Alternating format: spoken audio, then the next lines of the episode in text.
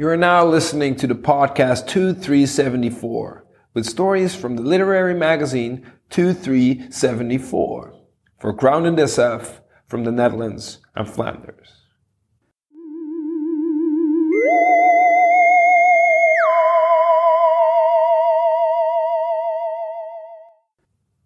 Larry, a story by Erik Nieuwenhuis.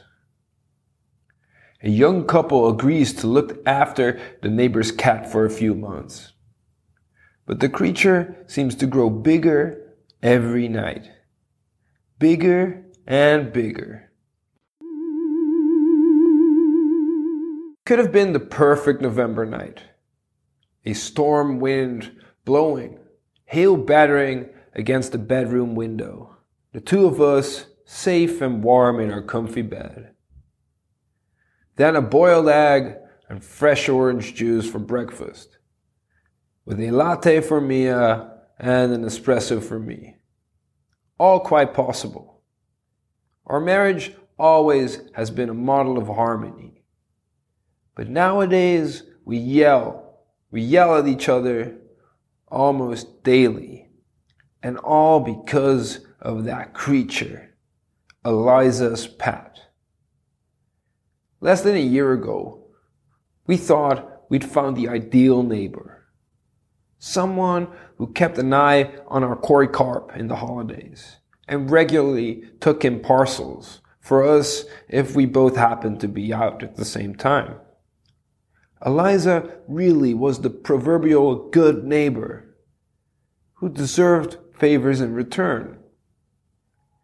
Six months ago, she asked us if we could look after her kitten for a while.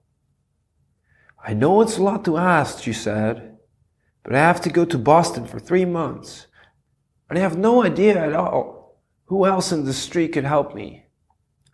A regular, healthy cat, well, anyone could look after that.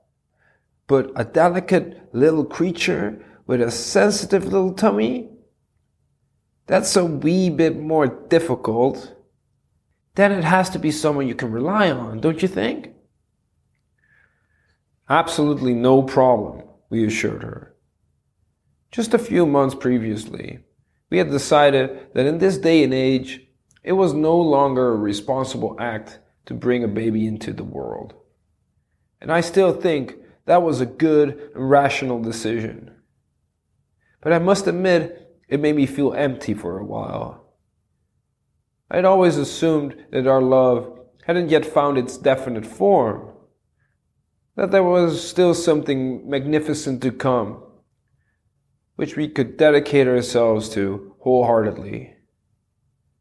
Our own bed and breakfast in Sardinia, for example. Or some kind of good cause, blankets for the Ukraine, or a dog, perhaps, or, or a horse. But before we had a moment to think about it, Eliza came along and pushed us into this thing with Larry. Just three months is so cute. If the word cuddly hadn't existed, they would have invented it for this little ball of fur. How could we have refused? She took us to her utility room and showed us her enormous fridge.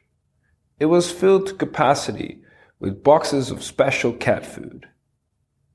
For growing cats with sensitive tummies. Very expensive stuff, she told us, especially if you buy it in normal shops. Fortunately, she had her own supplier. Oh, and could we check the post for her and leave it on her staircase? She would be away for three months. If she'd said three years, we wouldn't have minded. But she was very precise about that too. Such a sweetie, she said. So easy to get attached to her darling like that. And although I hope you'll get along, I do want you to give him back to me when I return. I didn't think it was exactly normal though when she then made us sign a 13 page contract. But our neighbors at number 31 have both studied law. And when I asked them about this thing, they said that a contract like this was nothing out of the ordinary for a lawyer. It might look like a big deal, they told me, but anyone with any knowledge of the law could draw up this kind of contract in a jiffy. And for someone like Eliza, who worked for an international patents firm, something like this was just run of the mill. Whether or not that's really true, I don't know. I, I haven't studied law. But I do know that a good neighbor sticks to their word. That if you arrange for your pet to sleep elsewhere for three months, you don't abandon it to its fate for more than six months without consultation. The hail has stopped now. Apart from the gusts of wind, the only thing you can hear is some dripping in the flue and the soft snoring of Mia, who has dropped off to sleep in spite of everything. A restful sound, almost hypnotic. Tick, tick, tick. Breathe in. Tick, tick, tick. Breathe out. I can feel myself falling asleep now too. Images of a desert light landscape, ochres and yellows. Somewhere in the depths of a twisting rivulet, unnaturally blue. But before I definitely fall asleep, I jolt awake to the sound of a loud noise. Something like a dog whose tail has been stepped on. What was that? Mia whispers. Hmm, I say. I don't know. It could be anything, of course. But if I had to guess, I'd say Larry. What do you think? Haha, Mia says. Sarcasm. That's your answer to everything these days. She doesn't say anything else. Because, of course, she knows I'm right. And she has known it from the moment I put down the phone after my short conversation with the vet. I did my best to avoid her gaze, but she kept looking at me so insistently that eventually I couldn't avoid telling her what we'd been talking about. The DNA test, I said. She kept giving me that hard gaze. Which DNA test? she said. For Larry. Larry? DNA test? Come on, Finn. We've already discussed this. Yeah, we've already discussed this. On the basis of half baked facts and assumptions. I'd rather base our discussion on a proper scientific investigation, blood samples, salvia tests, firm evidence for what you and I have long known Larry's not a pussycat, Mia. Not even anything like a pussycat. Every day that passes, he looks less and less like a cat. His hat's too square, and he's much too big. Well, that's like Maine Coons. They can grow to a really gigantic size. I showed you that. There are thousands of photos of them on the internet. Yes. But point one, None of those creatures was as big as Larry. And point two, Larry is not a cat. And you know that because of the DNA test? You don't need a DNA test. It's obvious, even to a child. Right. But the test definitely proved it's some other kind of animal? Not yet, I'm afraid. Something was wrong with the sample. Tainted, the vet said. He'll have to be tested again. Over my dead body. Well, that wouldn't surprise me at all if we keep giving that creature his way, which will not be the case. I'll call in a vet for a new test kit. But that didn't happen. When I went to get my coat, there was Larry standing opposite me in the hallway. I tried to push him aside, but he kept blocking my route, heavily breathing through his nose. A Maine Coon. No way. A St. Bernard, more like, in terms of size. Mia seemed to find all this quite normal still. She wriggled past me and stood next to Larry, lovingly stroking his profuse mane of hair. Daddy won't bother you any more, kitty cat. He rubbed himself affectionately against Mia's leg and made a sound that clearly meant he was happy with the situation.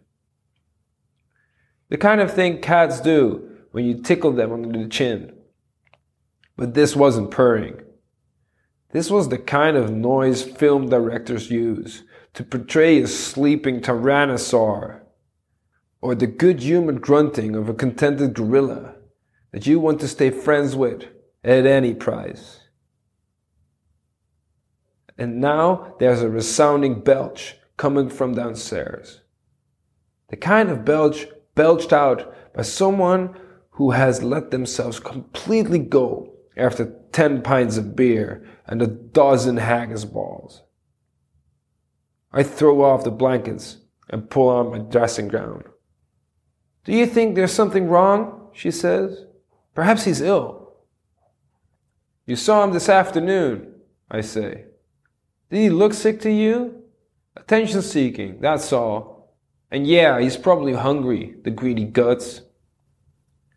I can see Mia is trying to say something, but her words are lost in an outburst of yelping somewhere downstairs.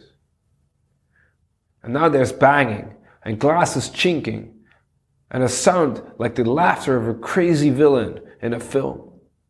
A bad film. I'm worried, Finn, Mia says. I'm afraid he's going to die. That will be one solution, certainly, I think. Although there's probably something about that in the contract. Rubbish, I say. That creature lacks of nothing. But he'll be out in the flesh if he doesn't quickly learn to keep to our rules. At this house, we sleep at night. We eat at set times during the day, three meals a day, and healthy, moderate portions. From now on, we're going to tackle this differently. There's more of that chinking sound, and then a bang. So, I say. So what? Mia asks. So a cat, right? Just a rather large cat. Yes, Finn, just a cat. What else could it? Cats don't belch, Mia. Cats are elegant little creatures who carefully wash themselves after every meal. A lick of the paw, a rub on the snout, and then a little snooze on the sofa. This is not a pussycat. It's the onset of a natural disaster. If it were up to me, I'd have him put to sleep tonight. But that would only lead to trouble with Eliza. Behavioral conditioning. That's the answer. Someone has to teach that creature what the boundaries are as far as we're concerned. I've had enough. On the landing, I get my tennis racket out of the sports cupboard and I go downstairs, clutching it with my hand. Still hoping for a peaceful solution, but at the slightest, most minimal sign of threat, I'll smash his skull to pieces. I'm done with this.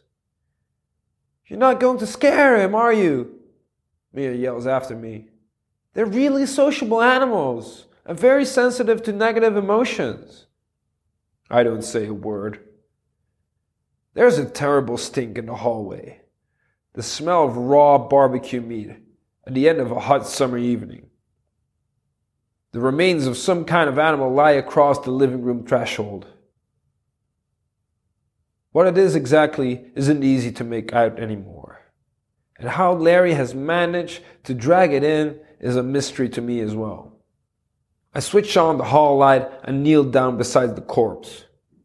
It looks like the kind of hunk of flesh you see in the zoo near the lions or big birds of prey. In the living room, there's another dead animal, or the other half of the hunk of flesh in the hall. Who's going to clear this all up? I enter the kitchen, tennis racket at the ready. The damage isn't too bad. The spice rack is on the floor. Most of the jars are intact as far as I can tell. The rail for the chorizo isn't where it should be, but the meat is otherwise untouched. Only when I take a careful step forward do I see that the kitchen door is open. I get a torch out of the drawer, wriggle into my Wellingtons, and go into the garden. Eliza's patio light is shining through the conifer hedge on her lawn. I squeeze through the benches and into her garden.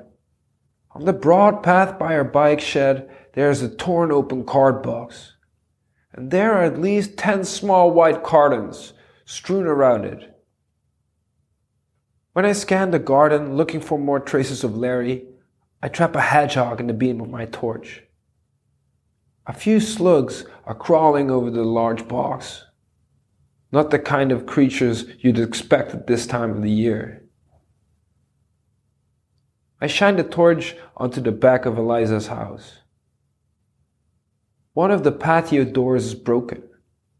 As I enter the house through the smashed window, Slivers of glass crunch beneath my feet. Once inside, I spot a long trail of blood going from the living room to the kitchen. A little bit of blood doesn't bother me normally, but this does make me feel faint for a moment. I pull out a dining table chair and sit down. On the table, there's an envelope from UNICEF on top of a handbook for patent law, and thousand places to see before you die. And there's a glossy magazine with a furry kitten on its cover. In the past, I would have found this endearing. I grasped the tennis racket firmly in my hand again, stamping my feet as loudly as possible so as not to surprise Larry. I follow the trail into the dark utility room. The large refrigerator is shut. There's a narrow strip of light coming from the fridge freezer beside it. I cautiously open the door. A fat piece of meat falls out, agonizingly slowly, as if the fridge is sticking its tongue out at me. Behind where the tongue of meat was I can see a couple of bulging white cartons with blue labels. Madison cartons. The same little boxes I saw a moment ago in the garden. As I bend down to pick them up, I hear a noise behind me. If you meet a bear in the forest, I read somewhere, you should walk backwards, talking quietly until the bear loses interest in you. But this isn't a bear, and there's not much point in walking backwards in such a cramped space. The beast takes a step towards me. In the light of the fridge, I can see a thin drool of salvia dripping from his jaws to the floor. Just as my muscles tense up to give him a bash between the eyes, Mia enters. Larry growls, but Mia knows how to calm him. Shh, she says, quiet now. Daddy won't hurt you. And then to me, Christ, man, what a bloody awful mess you've made. Windows smashed, meat all over the floor. Why do you always have to create such a havoc everywhere? Always, I say? Everywhere? Me? Who else then? I want to scream something back at her but I'm scared Larry might still attack me. The door was already broken, I whisper. And I don't know if you saw it, but there's a dead animal in our house, in the hall. She looks mockingly at me. So, cats bring things into the house sometimes. You know, birds or mice. That's just their nature. Why would Larry be an exception to the rule? Why do you always have to make such a drama of everything? And don't worry, I'll get rid of the mouse corpse tomorrow if you're feeling too squeamish. Now, if you tidy up the fridge, I'll tape the window. Under Larry's watchful eye, I manage, with some difficulty, to get the now warmish tongue of meat back into the fridge. Meanwhile, the living room floor has been cleared of glass. Mia is using duct tape to stick the last flapping piece of bin bag over the broken window. So, she says in the tone of voice of someone who has just tidied a work surface. We'll head home for now, huh, Larry? When we're in our house again, I point out the meat in the hallway. Hmm, Mia says. That isn't a birdie, you're right. Must have been something he nabbed from the butcher's skip. Yuck, bad puss. Larry isn't listening. He's already upstairs. When we enter the bedroom after clearing up the remains of the meat, we can see him by the light of the street lamp, stretched out on my half of the bed, licking his balls. Look at him, isn't he sweet? Mia says. In the meantime, she has flung out her dressing gown over the chair, and she now goes and lies down on her side of the bed, next to Larry. He lays a paw across her waist. Finn, she says, cuddling up even closer to the creature. Be a darling. Why won't you sleep downstairs for once? It's been a stressful night for Larry. Traumatic, even, with all that broken glass and everything. And he's missing Eliza too, I think. Poor thing. I sleep fitfully the rest of the night under a blanket on the sofa. When I wake up, the sun has clearly been shining for some time. I listen intently for sounds in and around the house. I'm hoping to hear the whiz of the juicer, or Mia's voice singing along to the radio. The aroma of coffee would also go a long way to putting things right.